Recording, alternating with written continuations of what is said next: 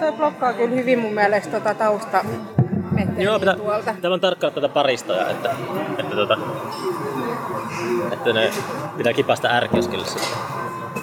Mitä sä olit selittämässä sun lomasuunnitelmista? Joo, mä lähetin tänään viestin mun kaverille. Mä oon siinä pisteessä. Aa, nyt tulee, nyt tulee ambulanssi hakemaan. Joo, tää lennot Mallorkalle. En kaita perhettäni mukaan. Mä tilasin tuon ambulanssin se varten. Näin se on.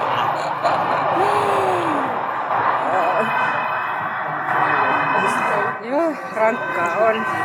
Joo. Mä joudun ehkä... Toivottavasti mä näen... No, Alkaako se vilkuttamaan, jos Toivottavasti se hälyttää. Ei ole turhaa höpis. Ja sitten on parista loppu. klassikko, kaikki parhaat jutut silleen, nauha on sammunut ja Joo, ei pitää, niin kuin, ei hajamielisissä vaan, tota, mikä se sana on, lisääntyy, kun vanhenee. unohtaa, unohtaa kaikki backupit kotiin ja tällaista. Vara-avaimet kyllä. Mä tein viime kesän kolmen ja puolen tunnin haastattelun yhtä työkeikkaa varten ja se nauha Niin, kirjoititko hävisi. sitä kirjaa? Sitä elämäkertaa Niin, niin. tilaustyötä. Sulla oli joku sellainen julkis, että sä paljastamaan. Joo. Joo, se vitutti Mikä sinä aika paljon. Mitä? Mikä sinä ahisti? Siis se hävisi kolme ja puolen Se hävisi? nauha. Se hävisi sori, kokonaan. joo, joo, joo. okei. Et mä teen kyllä aina muistiinpanot, kun mä haastattelen, mutta kyllähän siinä kolmessa ja puolessa tunnissa aika paljon Se on tosi semmoista, pitkä mikä aika, menee. joo. joo. Ne oli aika pitkiä. Me tehtiin niitä me varmaan kahdeksan kertaa tapahtiin ainakin yhtä Okei. pitkiä haastatteluita. Mutta kyllä kolme tuntia on, että jos tekee henkilöhaastattelua ihmisestä, niin kolme tuntia alkaa olla semmoinen maksimi. Että sitten alkaa se on, se on, se on naimisissa melkein. Onko se puhunut sun miehen kanssa kolme tuntia milloin viimeksi? Nyt me ollaan alettu uudestaan puhumaan, kun lapsi lähenee kouluikää. Niin. Huomaan selvästi. Tämä pitäisi yhteinen podcasti tai. Mutta siis ihan esimerkkinä voin paljastaa eilisen illan ja lapsen kolmen kerran raivareiden jälkeen, että me ei siis vaihdettu sanaakaan. Mä istuin vieressä ja viinaa ja Sun lapsi on, lapsi on niin viisivuotias sitten. täyttää kuusi nyt Niin. syksyllä. Joo. Ja sit kun me asutaan pienessä asunnossa, niin meillä ei ole muuta paikkaa siellä iltaisin kuin se pieni keittiö. Niin siellä me, joo, kyllä. Paljastus kaikille, jotka ovat kiinnostuneita. Millaista on lapsiperheessä parisuhde-elämä. Mutta se sun ää, kirjaprojekti, elämäkertaprojekti, niin tota, onko se nyt, onko se saanut tehtyä sitä? Onko se nähnyt päivänvaloa? Tai onko se näkemässä päivänvaloa? Onko se tunnelissa vielä? No sehän oli ä, tilaustyö, Joo. että henkilö halusi tallentaa oman elämäntarinansa. Oliko se kysyntää? Mitä? Sillä ei ollut semmoista kysyntää, että se oli vaan semmoinen, niin kuin, joku halusi omasta tahdostaan tehdä. Joo. Niin, niin.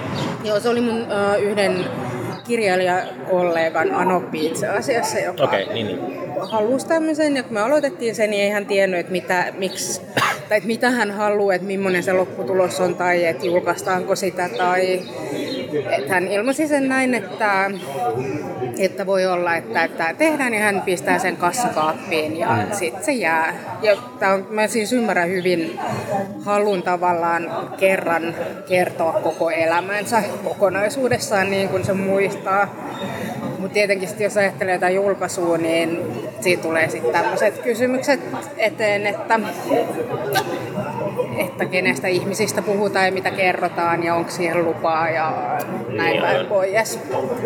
Ja kyllä mä tavallaan, jos ajattelee tuollaista projektia, niin miettinyt myös sitä, että, että, että ainahan se on se yksi, tai kaikki ihmiset kokee oman elämänsä jollain tavalla. Jokaisella ihmisellä on tavallaan oikeus siihen omaan tarinaansa sellaisena kuin se on. Sehän on vain yksi versio tapahtumista. Et siinä on aina, niin kuin jos ajattelee vaikka perhettä, että siinä on lapset, jotka, joilla on oma näkemys asioista, on aviomies ja näin, että jos tuommoisen tarinan julkaisis, niin menisikö se tavallaan vähän harakoille sen jälkeen, kun siitä aletaan kiistelee, että no menikö tämä oikeasti näin. Ja, Niin. Mutta se oli kiinnostava projekti. Oliko se semmoinen terapeuttinen, että se oli, te- tekeekö ihmiset tuollaista semmoisista terapeuttisista syistä, haluaa jotenkin ehkä jotenkin, tai haluatko sille joku uuden perspektiivin siihen, tai että jos on niin tilaustoimittaja tai Niin no, hänellä varmaan oli ajatus se, että hän ei osaa itse kirjoittaa, että hän haluaa, että joku kirjoittaa hänestä ikään kuin muotokuvan. Mutta kyllä mä luulen, että hän on siis, oli myös itse koulutukseltaan terapeutti ja hän on itse käynyt tietenkin oma Mutta kaikki terapeutit on niinku, no lähtökohtaisesti Niin, kaikista fucked up. niin, varmaan. Mutta kyllä mä luulen, että sillä oli terapeuttisia vaikutuksia ihan varmasti semmoisella kesku, keskustelulla, missä on sitä vuorovaikutusta ja jotenkin asioiden miettimistä et, ja lisäkysymysten esittämistä ja ehdottamista. Ja, et, valtio voisi mun mielestä palkata mut kirjoittamaan tuonne vanhankoteihin. Sä tämmöisiä. voisit kirjoittaa musta sellainen. Mä voin kirjoittaa sinusta. No on tosi kallis. Mulle, mulle, mä tarvitsin sulle just lonkeron. Ehkä ei vielä. Mutta siinä se syy varmaan on, että yksityishenkilöt ei niin hirveästi tämmöistä harrasta, että se on aika... Tuntipalkka on... Sä oot kalliimpi kuin juristi tai...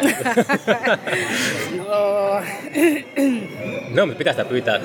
Pitää sitä tölliä osata pyytää. niin ja siis kyllä mä nyt pyydän enemmän palkkaa siitä, että mä teen ammattitaitoani vastaavaa työtä kuin siitä, että mä jaan postia. Mulla, mulla tulee mieleen just siitä, että se on, joku, se, on se kenestä kirjoitettu joku semmoinen yksinäinen aristokraattirouva, joka kylpeä jossain jalokivissä. Sitten maksaa sulle jonkun niinku 20 euroa tunnissa. 20 euroa, sehän on itse asiassa aika surkea palkkaus. Niin, kun, Juu, mä tarkoitin sitä. niin, niin. Jos se kylpeä jalokivissä. Niin, niin, aivan. Mutta se vie aika paljon, että sä olisit voinut, no joo. Kyllä mä toi on tota, itse asiassa aika varmasti semmoinen kehittäväkin projekti, että ton, ton, ton tyylinen kirjoittaminen niin kuin, ei se koskaan pahasta ole välttämättä. Kaiken tuon ajan sä olisit voinut tehdä sun toista romaania. Niin. En mä tiedä, kyllä mä näen, että kaikki kirjoittaminen jotenkin kehittää sitä. Sitä paitsi jos mä ajattelen niin sitä mun esikoisromaanin kirjoittamista, niin mulla on nyt semmoinen olo, kun siitä on neljä vuotta aikaa, että se oli Neljä vuotta. Herran. 2016 se on julkaistu. Oh. Kolme, en mä tiedä, Joo. kuinka kauan siitä on. Kolme vuotta aikaa. Vuodet lipuu. Niin, niin. Tässä käy. Mutta se oli tavallaan jotenkin niin voima, tai Älä sano voimaannuttava, se on kiel... ei podcast. vaan siis voimakas kokemus jollain tavalla, että jäin jotenkin kiinni siihen kieleen tosi pitkäksi aikaa. Mm. Ja mä huomasin, että mä jotenkin toistin kirjoittaessani niin Kirjoititko sä sen niin kuin tietoisesti jollakin tietyllä tyylillä? Tai mulla tuli, mulla tuli itselle mieleen siitä sellainen ää, vähän semmoinen tota, etelä-amerikkalainen, tota, mikä se on, semmoinen maaginen realismi. Tai sellainen, eikä se kirja ei välttämättä ollut maagista realismia, mutta se tyyli oli vähän sellainen, itsellä tuli mieleen sellaista kirjaa. Tai onko, oliko se, onko se se tyyli, millä sä kirjoitat aina, kun sä kirjoitat siitä jalokivissä kylpävästä aristokraattirouvasta, niin kirjoitat sä semmoisella samalla tyylillä, Ei. vai oliko se tietoisesti kirjoitit sen. Vilavietin linnut niin kuin, silleen, Se lähti siitä ensimmäisestä lauseesta, että kyllä se oli jollain tavoin ikään kuin joku avain siihen tekstiin olisi löytynyt sen ensimmäisen lauseen kautta ja jonkunnäköinen rytmi, koska kyllähän kielessä niin kun, tai mun kirjoittamisessa kaikessa on kysymys rytmistä, että miten se niin kun lause asettuu Aha, ja miltä se kuulostaa. Joku yrittää varastaa Kirsi sun autoa. Minkä auton? Tota, niin, Niin. rytmistä olet puhumassa. Katkes ajatus. Mitä kirjoittamisessa on tärkeää rytmi.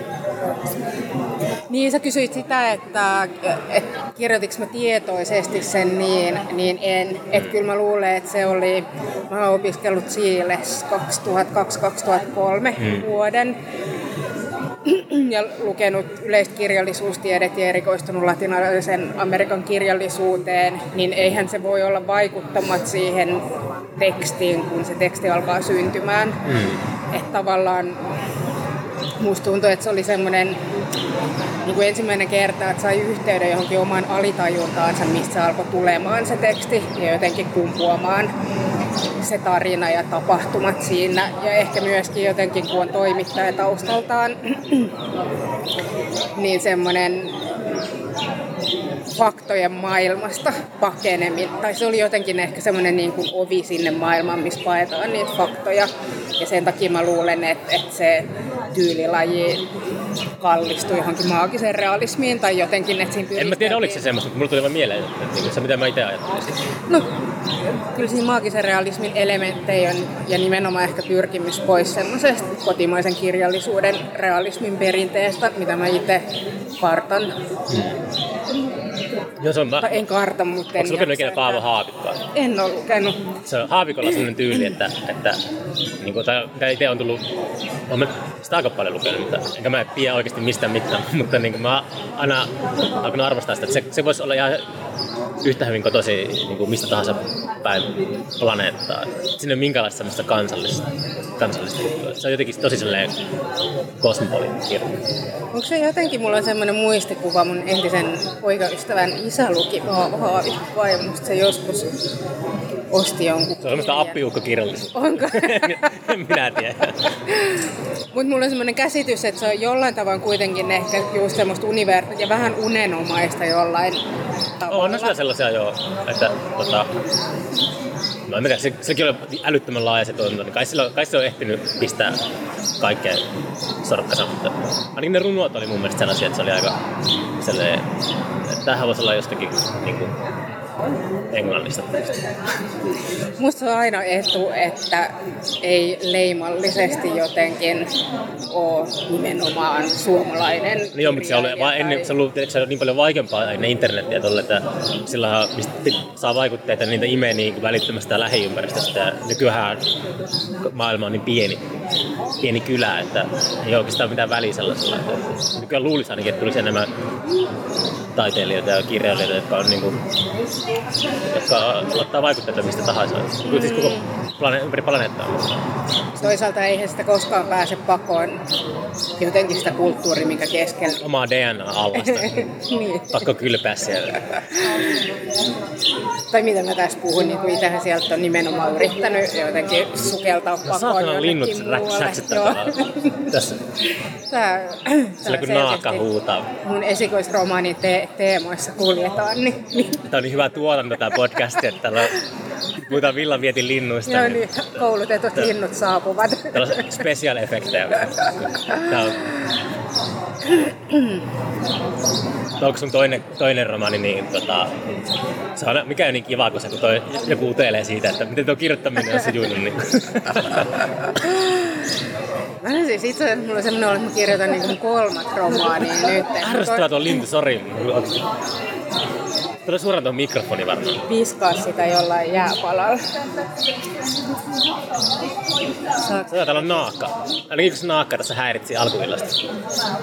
Ei toikin mitään naakkaa. Ei. Ei se toi... toi... Onko se tuo pikkulintu tosta? Se on hukannut jonkun. No, se, äsken tässä oli semmoinen naakanpentu, joka etti emoa. Se huusi niin kuin, tosi paljon. Tässä on semmoinen isompi musta lintu. Joo, niin on. Niin, niin. Joo. Näillä mennään sitten. Milloin meni koko podcasti? Mitä? Milloin meni koko podcasti? Eikä mennä, se on just hyvä. Niin, oli vaan sanomassa, että mulla on semmoinen olo, että mä kirjoitan mun kolmat romaania tällä hetkellä, että kakkonen on tällä hetkellä vähän jotenkin... Ah, niin sä, sä oot pistänyt sen pöytälaatikkoon ja sitten kokonaan uusi. Joo. tai musta tuntuu, että mä nimenomaan niin on liian lähellä sen esikoisromaanin maailmaa ja teemoja, että mun täytyy nyt niin kuin antaa sen. Se aineisto on kyllä, ja jotenkin ne henkilöhahmotkin on jo olemassa ja ne elää ja kyllä se prosessi on käynnissä. Mutta se ei vaan se niin kuin kirjoittaminen jostain syystä on lähtenyt. Pystytkö sä lukemaan sun eka julkista kirjaa silleen, että, että koko ajan haluaisi niin pyyhekumin kanssa muuttaa sitä? Jos sä luet sitä, niin silleen, että ei, miten, miksi voisin kirjoittaa tämän niin paljon paremmin nyt? Tai... En ole lukenut sitä. Et ole kertakaan avannut sitä. No mä tietty niin kuin jotain esiintymisiä varten joutunut etsimään sieltä jotain katkelmia, mitä pitää lukea, mutta en mä sitä kokonaisuudessa ole kertaakaan lukenut varmaan julkaisun jälkeen. Kyllä se jotenkin niin kuin kirjoittaminen on, se out, on sillä tavalla outo prosessi, että... Mä siirryn, tähän, siirryn vähän tähän mikrofonin kautta, lintu huutaa tällainen paljon. että se kirjoittaminen ja julkaisu on kaksi erillistä maailmaa. Että se mm. kirjoitusprosessi, kun se on käynnissä ja siihen on jotenkin siinä, kutsun sitä kirjoituspsykoosiksi, että kaikki Mä tavallaan... sitä kanssa. no, mutta sehän on jonkunnäköistä rajan ylittämistä ja astumista semmoiseen niin kuin... Pimeälle puolelle. Niin, niin. Riippuu varmaan itse kunkin tyylilajista, että se pimeä vai valoisa puoli. Mä, mä nostan tätä vähän. Joo, hyvin menne. Niin, Ollaan tuota... vartti puhuttu. Ollaan vai? Tuntuu, että me ollaan puhuttu jo. Kaksi tuntia. Niin.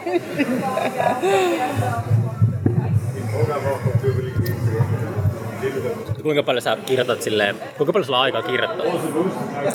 Nyt mä oon puolivuotisen lapurahalle, että mulla on kyllä aikaa periaatteessa kirjoittaa kaikki se aika, kun lapsi on hoidossa, mutta hän ei ole tällä hetkellä hoidossa.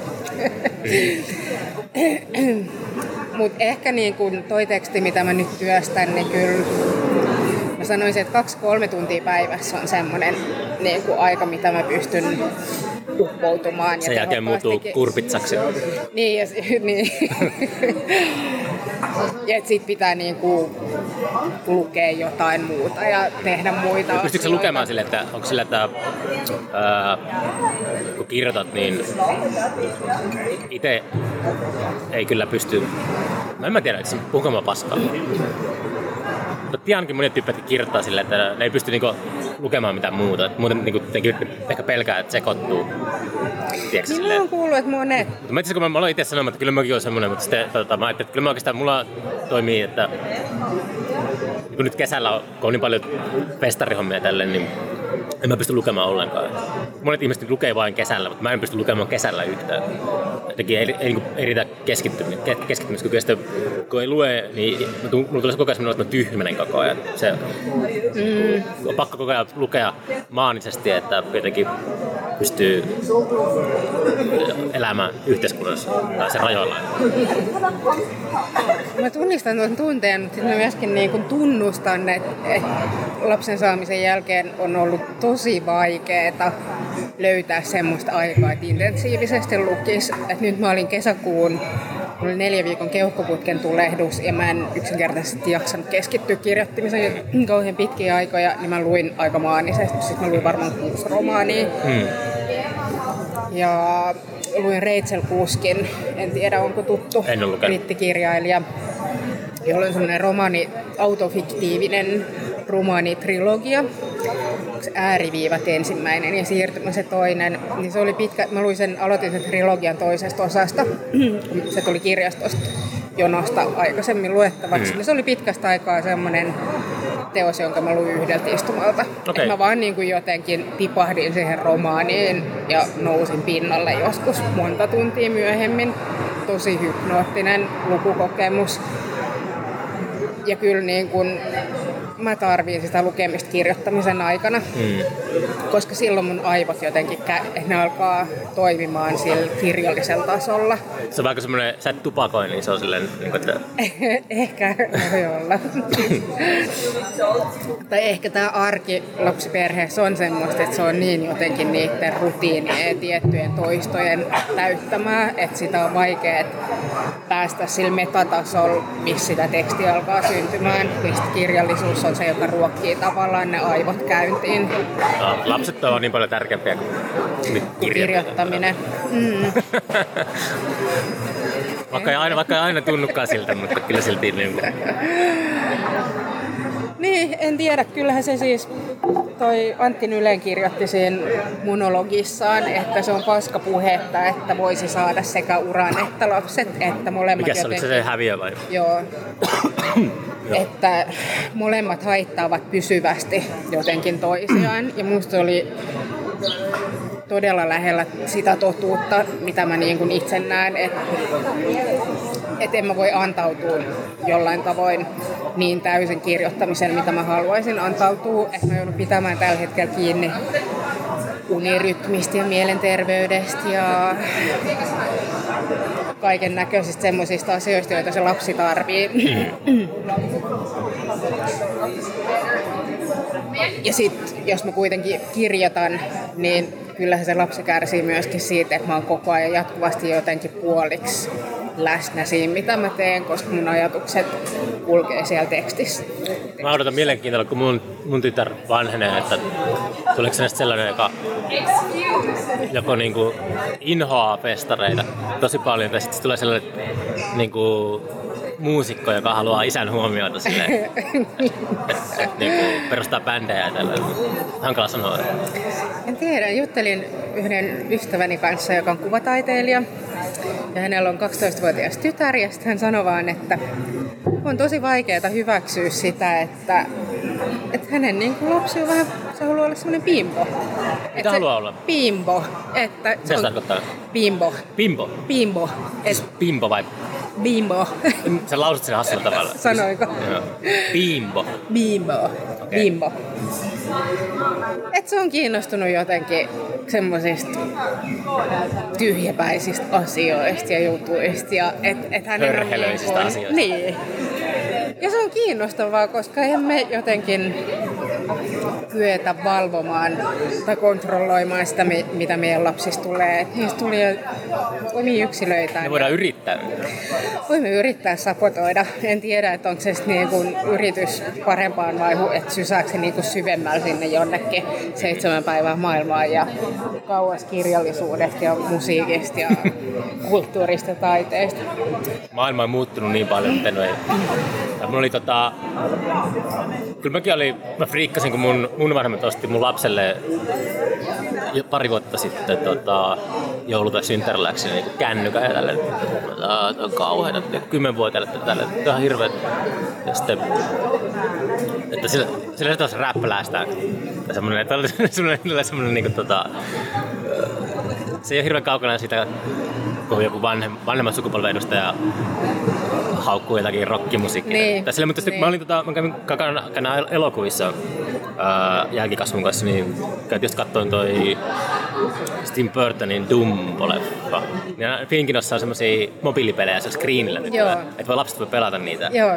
Ja sitten ää, se oli uskomattoman semmoinen herkkä, että mä katsoin niinku sille sivusilmällä, kun tytär tota, pelasi sitä ja se, niinku, se, katse, se katse sinne ruudulle, sinne valkokankaalle ja sillä oli sylissä puhelin ja kosketusnäytä ja peukaloilla pelasi sitä peliä. Se oli niinku, silleen, siinä oli jotakin semmoista kaunista, mitä mä en koskaan ennen niinku nähnyt ää, nuor, nuorisossa ja lapsissa, että ne on niinku se, se laitteiden rämplääminen. Ja se, on mulle ollut niin, niin vierasta, mutta silloin mä näin jotakin semmoista, että siinä oli jotakin kaunista. Se on niin jotenkin semmoista ihan eri levelillä mitä meillä. Et se on niin, niin ne on kasvanut, se, että onko se välttämättä paha asia. Ne, on niin kuin, ne, ne ei ole kokenut ikinä maailmaa, missä sitä ei ollut olemassa. Niin se ei ole, semmoista positiivista tai optimistista toivoa. Se oli se iso ruutu, minkä sä tarvitsit Ei, mutta se, siihen. se lapsen silmissä oli jotakin semmoista, niin kuin, että se, mä, mä en ole nähnyt ennen semmoista toivoa, että, että ehkä tämä ei olekaan silleen, että tämä symbioosi voi olla jotenkin Niin. ehkä hyvä. Tai, tai siinä voi olla jotakin sellaista, mitä ei itse tajua. Niin. Kun aina tulee semmoinen, niin kuin, niin kuin jotkut pissikset tai jossakin äh, kauppakeskukseen aulassa ja ne siellä rämplää puhelimia ja tälleen. Ja se, se jotenkin silleen, niin se vaan on niin nopeasti jotenkin Mut siinä on ehkä niin kuin nimenomaan kyse siitä, että kun ei näe mihin se huomio ja katse hukkuu. Se on se pieni laite siinä ja sitten se avaruus siellä, mitä sä et näe, mutta se niin kuin käyttäjä näkee. Et, et se tavallaan elokuvateatterissa sä pystyt niin kuin näkemään, että mihin se niin kuin huomio suuntautuu. Et se on jotenkin se oli vaan tyhmä peli, mutta se ei ollut, mutta sille, että se vaan, se, se, mä tarkoitan sitä, että mä en koskaan, mä näin eka kertaa sellaisen niin kuin, jonkunlaisen, miten mä voisin kuvailla sitä, se oli, se oli silleen, se oli ihan täys niin kuin, uusi kokemus minulle, että, että, että varsinkin oma lapsi on silleen aika, pystyy sitä kuitenkin niin kuin, aika paljon lukemaan, että että sen tunteita. Aina ehkä alkaa olla vähän alkaa ikä, ikä tulemaan, että tota, saattaa orastava teini niin saattaa helpommin peitellä kaikkea tällaisia, mutta se oli, mutta se oli, se oli musta niinku, mä, mä en ole ihmisessä nähnyt sellaista niinku, niinku omassa lapsuudessa tai niinku, ikäryhmissä nähnyt sellaista. Se oli vähän semmoinen Matrixin lokkeutuminen. Mä luulen, että mulla on ollut kerran vähän samankaltainen kokemus oman lapsen kanssa, joka istui... Pelaako sun lapsi puhelimen? Tai pelaako se?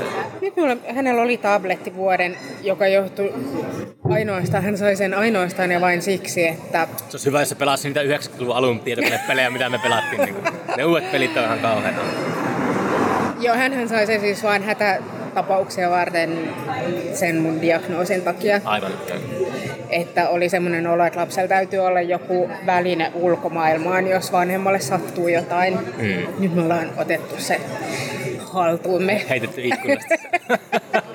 Mutta siis se pelasi tota, viitä, Nintendo viitä. Joo. Ei se nyt ole sama asia kuin kännykkä tai pelaaminen, mutta mä muistan, että ne istu saunan jälkeen kahdestaan isänsä kanssa sohvalla. Ja mä katsoin hänen kasvojen ilmeitä. Mm. Se oli joku autopeli. Että kun se aina niin kuin jotenkin, kun se nousi ja näin, niin kuin, että kasvon ilmeet joo, jotenkin... Mä, mä yritin, joo. selitin pitkään äsken siitä, mutta siis tämä tarkoitin just niin, sitä il, just, joo. ilmettä. Se ilme joo. oli semmoinen, mitä mä en koskaan niin nähnyt. Että mä näin siinä jotenkin semmoista... semmoista joo, se... mä ymmärrän. Joo, joo, mulla on ollut kerran semmoinen okay. kokemus. Ymmärrän. Mutta tuli tästä mieleen toi HBO on semmoinen sarja kuin Years and Years. Mä en tiedä. Se on siis lähitulevaisuuteen. Game of Thrones loppu, niin en mä cancela mun HBO. En mä kattonut Game of Thronesia. Et yhtään jaksoa. Katon kaksi kautta ja sitten mä, mä, lopet, mä lopetin sen niinku, ei, sille, että mulla tuli sen olo toka kauden jälkeen, että että mitä mä oikein katsoin. Se, mä sanoin oikein, että se jollekin, että se on varmaan graafisesti väkivaltaisen lastenohjelman, mitä koskaan tehty. Loikäärmeiden katsoja.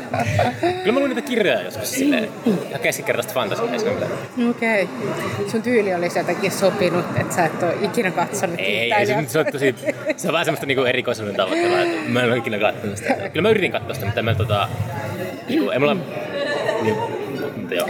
No mutta kuitenkin tämä siis Years and Years sijoittuu lähitulevaisuuteen ja tavallaan punnitsee niitä virtauksia, mitä maailmanpolitiikassa ja jotenkin, että mihin suuntaan me ollaan ehkä men, mahdollisesti menossa ja mitä tulee tapahtumaan. Niin se alkaa semmoisella uh, jaksolla, missä siinä on siis yksi perhe jo, niin perhe ja heidän niin kuin, aikuiset elämänsä ja heidän lapsensa ja niin tätä perhettä seurataan siinä. Ja siinä on teini-ikäinen tyttö, joka istuu pöydän päässä ja sillä on semmoinen filtteri naaman edessä. Siis niitä, mitä Instassa on laitettu, niitä pupunkorvia mm. ruudulla. Niin tässä ohjelmassa se on men- mennyt niinku sen verran pidemmälle, että sä pystyt niinku aamiaispöydässä laittaa filterin naama, että ei ole vitu teini. Mm. Ja sitten on ongelmia, niin kuin teineillä aina on ongelmia, ja sitten vanhemmat vihdoin niin tajuaa, että, Aa, että ne käy lukemassa jotain hänen viestejä, että, että hän on trans, että tästä tämä niin kuin johtuu tämä nämä ongelmat. Ja kun he aloittaa tämän keskustelun, niin tämä teini on sille, että vittu mitä idiootteita te että ette tai yhtään vitun mitään. Että hän on niinku transhuman, että hän ei halua olla ihminen, että tämä ruumis on ällöttävä ja nämä, niin kuin, että hän haluaa skannat, digito, niin kuin digitalisoida itsensä. Tämä on sellainen Ray Kurzweil juttu, että haluaa ladata, ladata tietoisuuden. Ladata tietoisuuden. ladata tietoisuus jonnekin tietokoneeseen. Kyllä, juuri näin. Hmm. Ja siis tämä oli ensimmäinen sarja, mitä mä oon ikinä katsonut mun puolisoni kanssa yhdessä. Ja sitten mä silleen, että niin, että tästä tulee niinku vittu naamalle. Että ei me käydä niinku meidän teinien kanssa niitä keskusteluita, mitä me ollaan käyty meidän vanhempien Minkälainen teini se oli? Mä olin hirveä teini. Aivan kauhea. Miksi mä en ole yllättynyt? Siksi mä oon näin lempeä ihan nykyään. No joo, sitä se on. Mä oon saanut purkaa. Sydän kasvaa. Mutta joo, aina tulee uudet. Missä sä vietit sun teini-ikäistä? Mä en ole koskaan edes kysynyt. Tää on tää mun gettomenneisyys, mistä mä en koskaan halua puhua kenellekään Tää mitään. piip, piip, piip. mä oon siis tuolla Sano vaan yleisesti. Mä olisiko... Lausta ja Varissuon välissä. Ah, niin sä siellä aivan. kaupungin vuokrataloja. Joo. Siellä oli paljon noita Lausteen poikakodin asukkeen, niillä oli semmoisia ensikoteja siellä. Niin siellä me pyörittiin. Se on hurjaa, se on ollut siihen aikaan. Joo, ja siis me muutettiin, että mun vanhemmat eros, me asuttiin ensin omakotitaloissa, ja sitten me muutettiin semmoiselle pienkerrostaloalueelle. Ja sitten me ollaan just jotenkin siinä niinku esiteiniyden kynnyksellä muutettu sinne niinku kaiken sen kerrostalon lähiön vaikutusten piiriin. Onko sulla semmoista paikkaa, niin kuin, itse kun kulkee Kuusamossa, niin mulla on silleen, että mä aina hakeudun silleen ehkä huomaamatta, menen ajelee autolla tai käyskentelee mestoilla, missä mä oon asunut niin ala-asteikäisenä. Me- Mekin muutettiin Kuusamon sisälläkin aikana aika paljon. Mä en koskaan niin esimerkiksi sinne, missä mä ollut teini-ikäisenä tai yläasteella tai lukiossa. Ne on mulle ihan y- yhdentekeviä, mutta se, just se ala-asteaika, niin huomaa, että sinne, siellä niin kuin, se on se lapsuus, mihin niin kuin hakeutuu sille joku se lämp- lämpöä, lämpöä hakeva ohjus, mikä se on. Siellä on se kivi, joka hukkaa lämpöä. No en mä tiedä, kyllä mä siellä välillä käyn. Ehkä se on jotain trauman toistoa, että sitä hakeutuu katsomaan aikuisen silmin niitä paikkoja, missä elämä ei ehkä ole ollut niin turvallista kuin se olisi voinut olla. Mutta tota noin, niin mun lähiökammoni johtuu kyllä varmaan mun teini-iästäni. että lähikam- Lähiökammoni. Lähiökammoni. Joo. Mä, siis jos mä menen johonkin lähiöön, mä ahdistun heti. Mun tulee heti semmonen, että, mun, että Tar- Tarkoittaako lähiö sulle niinku semmoista paljon kerrostalla tiivisti? Ja... Joo, ja jossain siis ei-keskustan ulottuvissa. Okei. Mä, mä, Että pitää kulkea bussilla, että pääsee johonkin keskustaan. mun lapsuus niinku Tolpanliemessä Kuusamossa oli silleen, että aika rivitalo, semmoista niinku, että sit Kuusamossa pitää kerrostella. Siellä rakennettiin kerrostalo, niin siellä oli joku niinku, joku julkis oli avaamassa niitä tai jotain, se oli iso juttu. Sain kerrostaa tälle Kuusamoon. Mutta jotenkin ää, se, se on tota, itellä kammo on ehkä enemmän semmoista jossain vaiheessa meidän perhe keskiluokkaista aika paljon. Semmoinen omakotitalo lähiö, niin se on jotenkin semmoinen, että näyttää mun mielestä sellaiselta jotenkin luotaan työtä. Joo, mutta niissä on mun miel- munkin mielestä on Kaipaatko, kun sulla on, niinku perhe, sulla on niinku perhe, niin haluaisitko, että te asuisitte jossakin semmoisessa superturvallisessa omakotitalo lähiössä? Onko sulla semmoista, niinku, jotenkin tuntuu, että lapsiperheet aina hakeutuu sellaisiin. Niin hakeutuu. Mä itse asiassa ymmärsin ensimmäistä kertaa elämässäni, että miksi ne hakeutuu sinne, kun lapsi... Takia. Mitä? Että on helppoa ja Niin, ja siis pyöräilyn opettelu esimerkiksi, että kun me asutaan tuossa niin, kuin niin kaupungin kupeessa, niin ei siellä ole mitään pyöräteitä, missä lapsi voisi harjoitella. Ei meillä ole edes sellaista pihaa, missä voisi harjoitella sitä pyöräilemistä. Niin se oli ehkä ensimmäinen kerta, kun mä olin silleen, että niin, että lähiöt ja taivan, että siellä on niitä helvetin hiekkateitä. Tai mä luulen, että siellä on kaiken näköisiä hiekkateitä ja turvallisia pyöräteitä ja muita. Ei tossa ole. Et siitä kun lähtee, niin joka suuntaan isot kadut ja jotenkin semmoinen niin uhka, mikä pitää ylittää ennen kuin pitää uskaltaa päästä kissa ulos. Joo. Mutta joo, en, en muuttaisi. Ja sitten mä jotenkin ehkä vieroksun myöskin. Mä en siis halua kuulostaa ylimieliseltä. Kuulosta vaan. Se on, Niin, tai että et mulla tuli tänään, kun me tultiin ravintolasta syömästä tuolta jokirannasta ja mentiin körillä yli kotiin. Niin jotenkin ehkä nimenomaan se keskiluokkainen maailma, ne niin kuin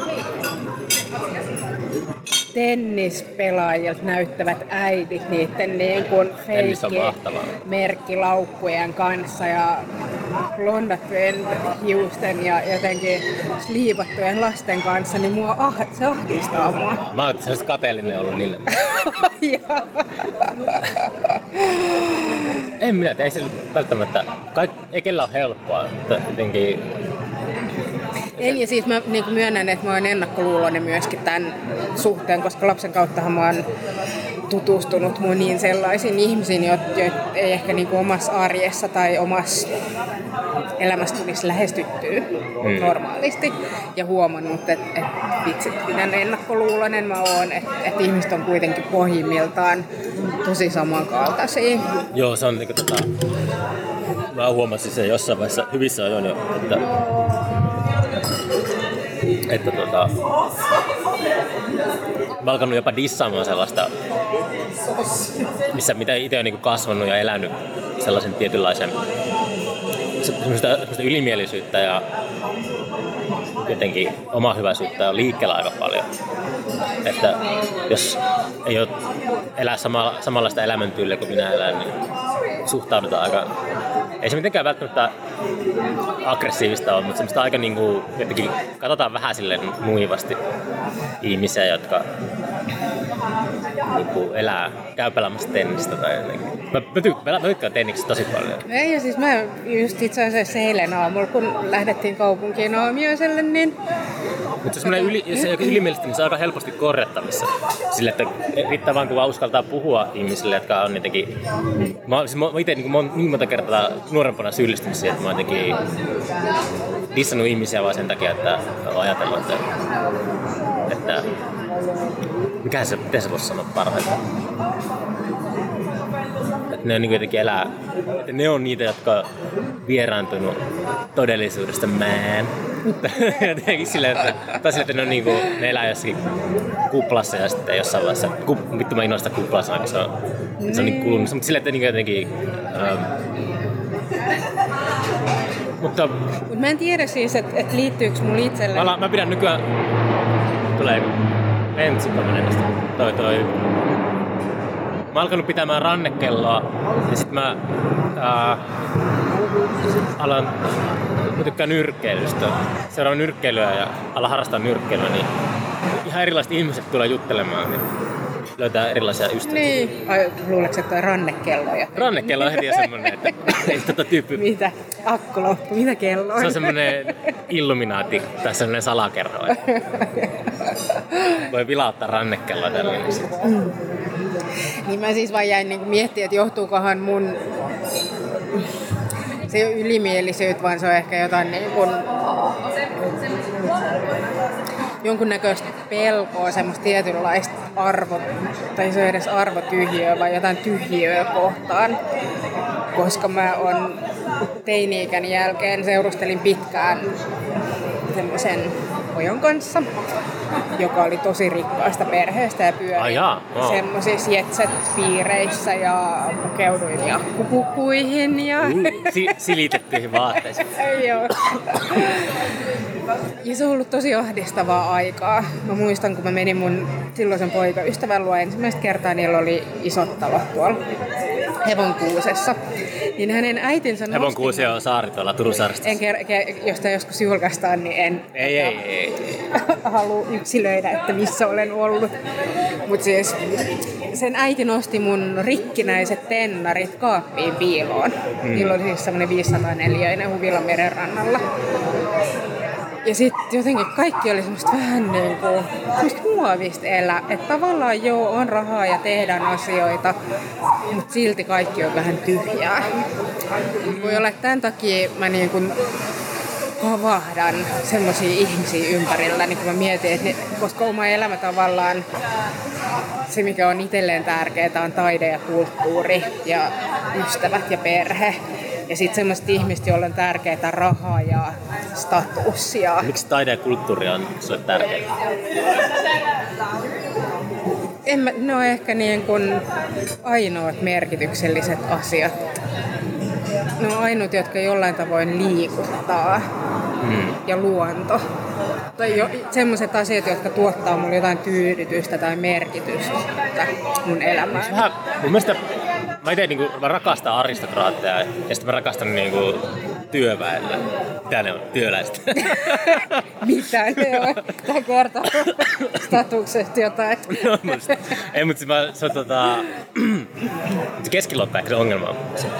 Keskiluokka ongelma. Mutta se, muista esimerkiksi aristokraatissa on jotakin niin kuin, siis se on just se klassinen, Mutta onhan se, aristokraateissa se, kyllä Jeeves hoitaa se, että se on niin kuin, olemassa niitä hemmoteltuja pentuja, jotka on tuhlannut sen etuoikeutensa. Sitten on olemassa paljon siistejä tyyppejä, jotka on niin kuin, käyttänyt sen hulvattoman vapaa-ajan mieluummin siihen, että ne on kehittänyt itseään ja opiskellut paljon. Niin, niin, niin, tätä mä just olin sanomassa, että, että onhan aristokraateissa sisältöä tai ei se ole tyhjää, mm. vaan ehkä nimenomaan semmoiset. Varmaan mä puhun niin kuin nyt jostain 90-luvun jupeista tai semmoisesta niin kuin, Joo, et, et, äkkirikkaista. niin. Tuollahan Tsökkaris semmoinen Kreivin saari. Onko kuullut siitä?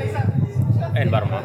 Mielestäni Anna ja Bones kävi siellä veneen kanssa viime kesänä, mutta se on siis, en nyt muista milloin, mutta ruotsalainen, mustahan oli niinku alkujen ruotsalainen, mutta joku kreivi, jolla on ollut vitusten rahaa ja paljon aikaa, ja se on ostanut sieltä Sökkarin läheltä Ahvenanmaan saaristosta itselleen saaren, johon se on siis rakentanut semmoisen pienen, siellä on siis talo ja kreikkalainen puutarha ja veistoksia Wow. ja suihkulähteitä, mutta muuten se on ihan täysin luonnonsaari. Siellä on residenssi nykyään. No jaa. Jos siis sujuvasti kirjoitat ruotsiksi hakemuksen, niin suosittelen hakemaan sinne. Se on ihan mieletön paikka. En siis ole käynyt, olen nähnyt kuvia sieltä. Mutta et, et eihän tämän kaltainen niin kun rikkaus ole pelottavaa tai tyhjää, vaan semmoinen merkkilaukut ja en mä tiedä.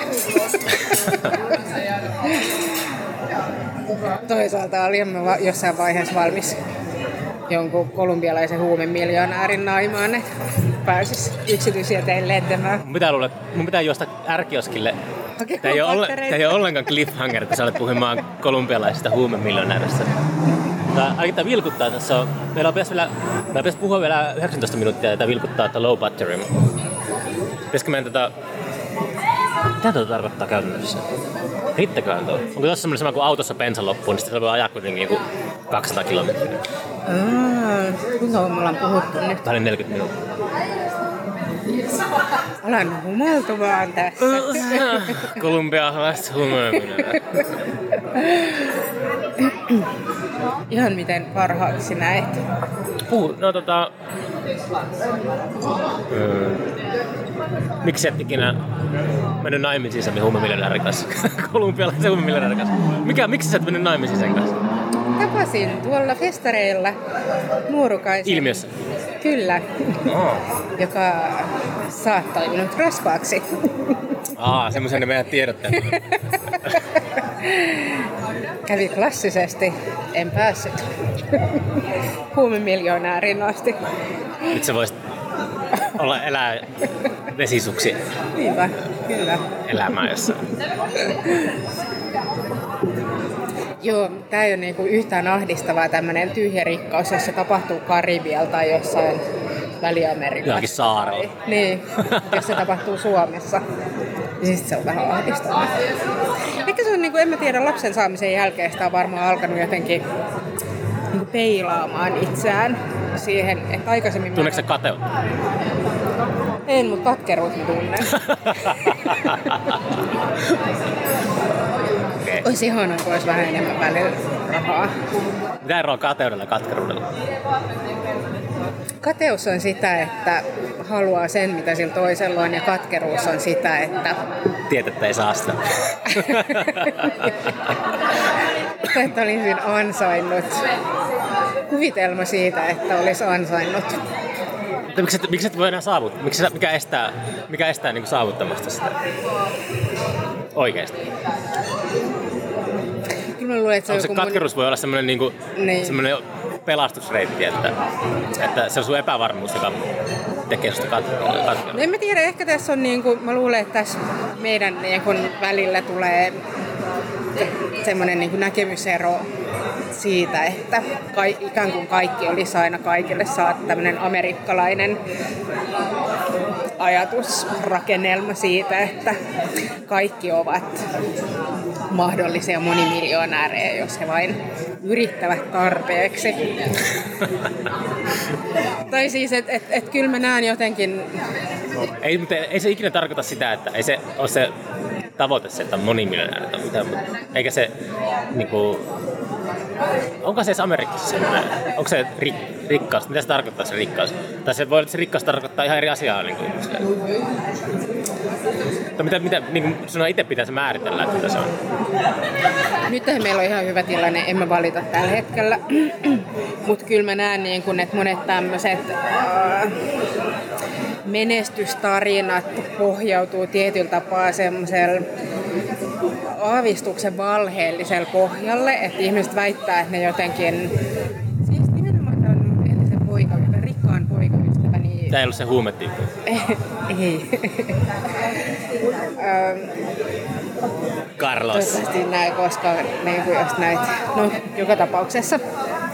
Siis hän on perustanut mielettömän menestyvän kiinteistövälitysbisneksen. Ja sitten mä näin jossain, satuin näkemään, että sitä oli haastateltu johonkin podcastiin, missä hän kertoo hänen työstään teini-ikäisenä jossain vitun hampurilaisravintolassa. Ja mä tiedän, että hän on perinnyt siis varmaan niin kuin miljoonaomaisuuden. Hmm. Niin tää on niin kuin sitä valheellisuutta tavallaan, että silloin kun mä oon ollut 16-vuotias, niin mun niin kuin ainut tapa saavuttaa tiettyjä asioita on ollut se... Niin Anteeksi, kuin... oliko se sille, että hän, hän sanoi kuitenkin, että hän on perinnyt sen omaisuuden? Mä siis en kuunnellut tätä näin, vaan että oli semmoisena nostona siinä podcastissa, että että niin kuin menestyvä yritys on lähtenyt, että säästi kesätyörahansa. Mm. Sitten miettii silleen, että no mitä vittua, että ne on helppo pistää ne kesätyörahat säästöön, jos vanhemmat e- elättää sut tai mm. et, et sun ei tarvitse käyttää niitä esimerkiksi sun lukion oppikirjoihin tai niin tää on niin kuin ehkä semmoinen mistä sitten... mä ehkä aavistuksen katkera, että ihmiset ei tunnista omia etuoikeuksiaan. Hmm että jos ne tunnustettaisiin ja sanottaisiin, että no mikäs mun tässä on, että kai minun on helppo ollut perustaa tämmöinen firma, koska ne riskit, mitä mä oon Mutta kun monet sanoo sen, että, että niinku, ei se, että vaikka olisi rikkasta perheestä, niin tota, kyllä se, ei se automaattisesti tarkoita sitä. Kyllähän niin se, ei se, monet tekee, että ne on niin ihan persaukisia ja se on semmoinen statement niin vanhemmille. Ei se mikään semmoinen niin automaattinen juttu. Ei olekaan, mutta mä luulen, että se on myöskin niin kuin tietynlainen ohimenevä vaihe ja sitten kun kasvet on kapinasta ja aletaan miettimään, että mitä tulee, että haluaisin perustaa yrityksen mm. ja yrityksen tarvii pääomaa, Aa, vanhempani ehkä auttavat tässä, että aika harva ehkä, ja sitä paitsi mä kyllä väittäisin vielä tuohon, että se on eri asiat kasvaa persaukisena vaan sen takia, että haluaa tehdä pesäeron, koska on silti olemassa se henkinen... Mieluummin sitä käyttää suvun rahoja kuin veronmaksajien rahoja.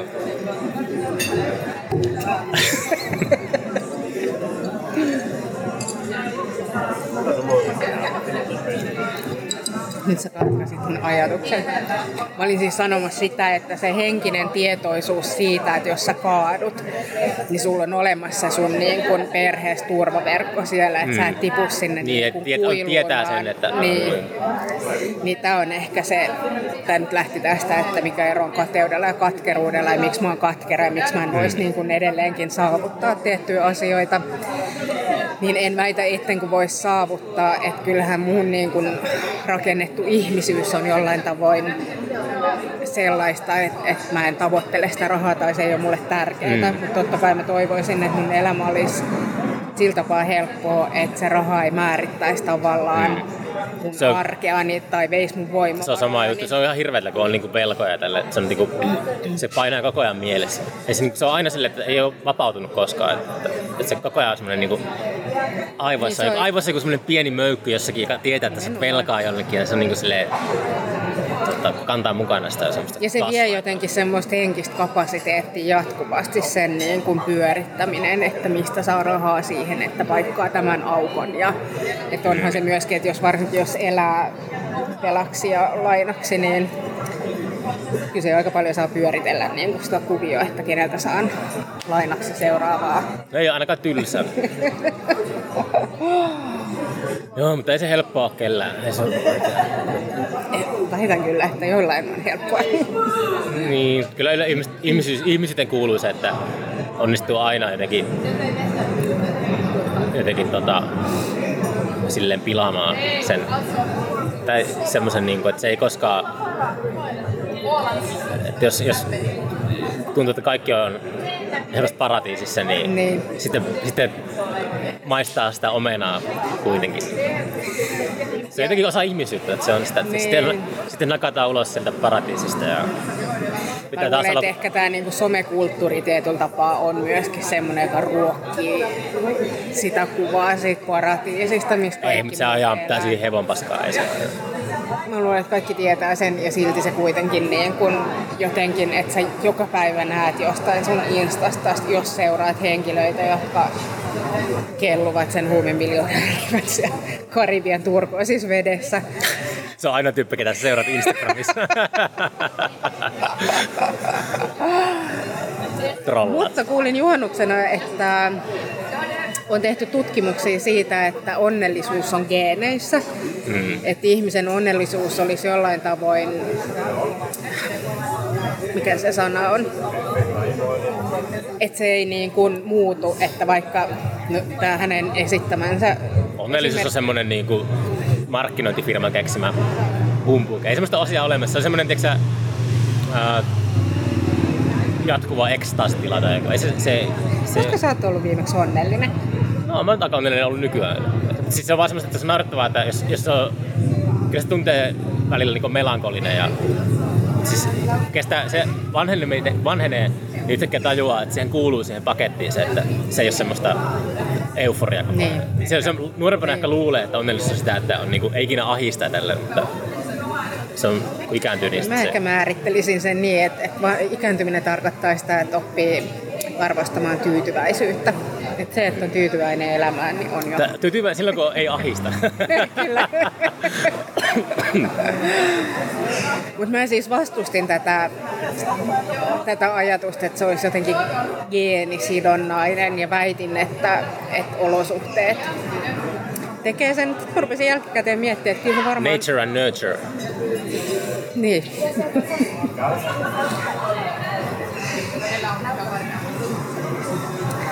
Niin, en tiedä, mitä mieltä sä oot siitä? Ai mistä? Mikä oli kysymys? Että onko geeni, tai että onko geeniperin geenisidonnaista onnellisuus vai... Mitä se tarkoittaa? Kaikki on puoliksi ja puoliksi. Se, on niinku, se vaikuttaa... Tai et, et, et voiko esimerkiksi joku lottovoitto räjäyttää sun elämässä niin, että yhtäkkiä sä oot jossain niin kun onneskukkuloilla jatkuvasti ja elät jotenkin niin kun elämässä ekstaasivaihetta mm. siitä huolimatta, että sä ikäännyt. Vai pystyykö sä niin kun, et laskea Nyt tässä vaiheessa joo, mutta nuorempana en usko. Että se on, kun mä nyt oon nyt alkaa ikääntymään ja tällä, niin kyllä mä uskon, että mä oon... Mulla on semmoinen naivi ehkä uskomus, että musta tulee koko ajan viisampi ja älykkäämpi. Mulla on ihan päinvastainen koko. Mulla on semmoinen olo, että mä vaan tyhmenen jatkuvasti. Mutta mulla on kyllä se, että jos mä, niin kuin sanoin alussa, että jos mä en pysty lukemaan, niin kuin kesäisiä pysty lukemaan, niin silloin mulla tulee, että mä, silloin musta tulee koko niin kuin, vapaa, semmoisella niin kuin, mä putoan ty- tyhmyyteen niin kuin, nopeammin kuin nuorena, jos mä en pysty niin kuin, lukemaan jotain. Se on se, mikä pitää niin kuin, pinnalla. Mutta sitten kun mä pystyn lukemaan paljon, niin sitten mulla tulee semmoinen jonkunlainen itsevarmuus, että mä oon, mä oon ollut ihan, mä olin viikko sitten ihan vitu urpa verrattuna siihen, mitä mä nyt. Et se on jotenkin silleen... Mm. Mä, mä, mä en, onnellisuus on vaan semmoinen jotenkin, mulla tulee siitä semmoinen olo, että se on, siinä on jotakin sellaista brändäyspaskaa tai jotakin sellaista. Mä en oikein oikein Niin, Ostanut sen. onhan se semmoista mainoskuvastoa ja jotenkin markkinoinnin perusmateriaalia, että ostamalla mistä, mistä, pitäisikö tutkia jotakin, missä se mainittu joka kerran onnellisuus? Ei sitä varmaan raamatussa mainittu. Milloin se eka kertaa? Se on tullut varmasti joskus. Totta, toi muuten Se on joku, niin kuin, teksää, joku 1900-luvun alun joku Edward Bernays tai joku Freudin tota, toinen sukulainen on keksinyt sen. Mä veikkaisin jotain 60-luvun markkinointikoneistoa, jotka on Vesimiehen aika on semmoinen. Myydään näille tyypeille taivaspaikka ja taivas tarkoittaa ikuista onnea. Se on aina ollut ehkä joku, joku Danten helvetti ja nää, niin sekin on niin kuin silleen, tai jotenkin miettii, että kaikki on niin kuin aina negatiivisen kautta jotenkin, että, että jos et ole kiltti ihminen, niin sulle käy huonosti. En mä tiedä sitten, muistaakseni raamatusta, että onko siinä mitään sellaista puhetta taivaasta loppujen lopuksi? En ole lukenut raamattua. Eikö mulla on yöpöydällä raamattu. Mulla oikeasti on yöpöydällä raamattu. Joo, joo, siis kunnioitan ihmisiä, jotka on lukenut, mutta ei ole toistaiseksi vielä ollut. Tämä podcastin nimi on muuten Levonille lasken luo, luoinen. Mä nyt mä alan, mä alan puhumaan vim, Jeesuksesta yhtäkkiä. Ei oo. ei, mutta mulla oikeasti on tota... Jeesus, Jeesus, Jeesus. Mulla on tota... Mulla on oikeasti ollut raamattu yöpöydällä. Mä, mä luen sitä ihan... Siis on mielenkiintoista lukea. Niin. On- Mä luin silloin, kun mä kirjoitin tuota esikoisromaania, niin mä luin pätkiä sieltä täältä. Ja mietin silloin, tai tein itselleni lupaukset, että kyllä mä tämän vielä joskus luen Mm. kokonaan. Mutta kyllä helvetisti täytyy elämässä tapahtua ennen kuin mä niin kuin raamattua aloitan lukemaan ihan No ei, mutta sit se, mulla on, tiiäksä, mulla on laukussa mukana Zhuangzhen joutilain vaelluksesta, joka on niin kuin, se on joku vastalause tälle ää, kung-futselaisuudelle. Niin kuin semmoinen muinainen kiinalainen sellainen, ei sitä voi sanoa pyhäksi kirjaksi, semmoinen niin elämänviisauksia täynnä oleva meininki. Sille, että aika, aika samaa kamaa se on kuin mitä on niin kristiuskolla. Sitä voi, sitä voi lukea sillä, kun se on, kun on elänyt, mä oon sanonut, tai kaikki me ollaan Suomessa oikeastaan kasvettu luterilaisessa ympäristössä, niin se on niin semmoinen, sitä on, joku kiinalaiset tyypit saattaa ajatella jotenkin raamattua sellaisena, samalla, samanlaisella semmoisella romanttisella perspektiivillä, kun me ajatellaan jotakin kungfutsalaisuutta tai jotakin. Mä ajattelen silleen, että kun lukee sitä silleen yhtä viattomasti, kun me luetaan kungfutsalaisuutta tai joutilaan vaelluskirjoja. Niin se, se on vaan kiehtoo silleen, että se, miksi, jos saa sen semmoisen kasvatuksellisen latauksen pois siitä, niin voisi lukea ihan hyvin jotakin raamattua.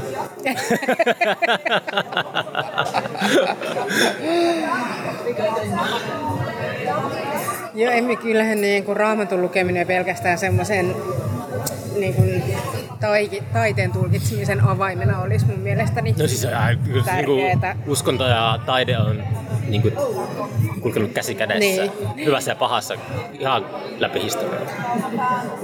Niin, joo, niin on sitä mieltä, että, että jonkunlainen edes... Onko se käynyt ikinä Sixtuksen kappelissa? En ole. Että Vatikaanilla oli niin pärättävä paikka. Niin sä kävit, koska sä olit siellä? On sitä kaksi-kolme vuotta. Se oli jotenkin uskomaton kokemus. Miten sä pystyt keskittymään siellä, kun siellä on niin järjettömät ne turistivirrat? Ja... Iggy oli samassa semmoisessa opasryhmässä kuin minä olin. Oli vai? mä, ostin, mä maksoin vähän enemmän, kun mä haluin jonottaa sen, niin mä ostin semmoiset, että me mentiin kokoonnut jossakin siellä sivuporttien ulkopuolella, että oli 20 tyyppiä. Ja mä tunnistin niin se Iggy vasta, mutta oli jo tunti sillä sisällä. Sitten mä katsoin siinä alkuvaiheessa, että se oli joku tyyppi, se Iggy fani. Ja se näyttää, että onpa to, tämmönen niin tyyppi, joka fanittaa Iggy Popia ja tälleen. Ja sitten jossain mä katsoin, että se, se poseraa vähän itse varmasti niin kuin valokuvissa. Oli, että "Ei vittu toi on Pop. en mä sen kanssa tainnut jutella, en mä jutellut sen kanssa mitään. Mutta sille, että Miten sä pystyt keskittymään siihen, kun siellä oli Pop? Niinpä. Mä, mä jotenkin tota... Se oli... Kyllä mä, se mennään vähän paremmalla ajalla, niin kuin, tai paremmalla ajalla, mutta uudestaan. Se, ei sinne pääse niin kuin itse vaan hengailemaan. Niin. Oikeastaan. Kyllä Kyllä, se alkaa... On se silleen, niin kuin, kyllä se pääsee hengailemaan. Mun mielestä mä ei, menin sinne, mä menin sinne tota, se oli semmoinen kahvila siellä keskellä ja sitten mä lähdin sitä helvettiin niin iksikseni ja mä löysin sellaisen, menin semmoista niin kuin, mitä kierreportilla pitkin teki sinne, se oli tosi semmoinen niin kuin, tosi asfalttia, mutta semmoinen niin kuin spiraaliasfalttitie ja menin sinne alle. Ja siellä oli niin kuin paavillinen autotalli. Ja se oli kaikki niin kuin Paavin vanhat, tota, se oli tosi kullasta tehtyjä hevosvankkureita 1800-luvulta. Kaikki Pope-mobiilit, jossa on se puhelinkoppi sinne keskellä. Se oli ihan niin kuin, se kaikki ne autot oli siellä, se oli ihan mieletön paikka. Se on niin, niin absurdia. Uskon, olen nähnyt vain taidehistorian raamatussa kuvia siis tämä taidehistorian perusopintoihin kuuluva maailman taiteen historia yksi ja kaksi. Mä en tiedä, mulla on jotenkin ehkä niinku ylipäätänsäkään taidenäyttelyihin kun menee, niin mun ongelma on jotenkin muut ihmiset on Älä me avaajaisiin. No ei avaajaisi, mutta siis mua häiritsee museossa. Avaajassa on niinku se, sillä on ne samppanjalitkin. Niin, mutta sitten on ne museovahdit. Mulla on aina semmoinen olo, että siis mua vähän neurattaa. Adjutant. Mitä on adjutantteja? Miksi ne sanoo? Siis ne, Ne, jotka aina sillä tuijottaa, että et käy niin mitä To, te... mä kuulin, mä, mä naratti semmonen, kun mä itse luin tota, sori kun kesketin, mutta toi, ää, on semmonen, semmonen niinku taiderikoksen tehty, että tyypit on käynyt puukottamassa tauluja museoissa. Ai kun nyt tuli Amsterdamin Rijks-museumissa, mikä se on iso museo Amsterdamissa, niin ne nyt julkisesti restauroi jonkun Rembrandtin maalauksen. Se on, siinä lukisi vaan siinä pienellä siinä uutisissa, että se on edellisen kerran 77 restauroitu, kun joku puukotti sitä taulua museossa. Se on no, taide puu, Siksi, että... No ei, mutta siis on vaan silleen, että joku on, niinku, se on helppo keino vandalisoida sitä, niin sitten on silleen, että tämä on sellainen niinku käsite, että joku tyyppi puukottaa taideteoksena. niin Se oli vaan, mä vaan naurattamaan se vaan. Kun sitten niitä on tapahtunut aiemminkin, että jotakin Edward Munch, Munchia tai jotakin on niinku, tyyppi vaan puukottanut sille nopeasti. Se kuulostaa jotenkin semmoiselta sketsiltä. Kiinnostavaa. Tarjoan ehkä seuraavaksi raivopäiselle lapselleni tätä tapaa. Mä oon siis miettinyt, miten niinku hänen tätä raivoaan saisi purettua johon. Mä tiedän yhden keinon. No, Sen pitäisi puukottaa mittaamattoman arvokkaita taideteoksia. nimenomaan, kyllä. Ehkä voidaan aloittaa näistä. Tiedätkö mitä Kirsi? Me ollaan puhuttu yli tunti. Ollaan vai? Ollaan. Ja vielä batterit riittää. Näköjään. Eikö me jatketa tätä joskus toista? Tehdään, tehdään toinen osa tähän. Tämä meni ihan mun mielestä ihan hyvin. Joo. Voisi ottaa toisen oluen. Haluankin juuri. Pitäisikö toinen olut? Otetaan Joo, vaan. niin. Kiitos Kirsi Alaniva. Kiitos.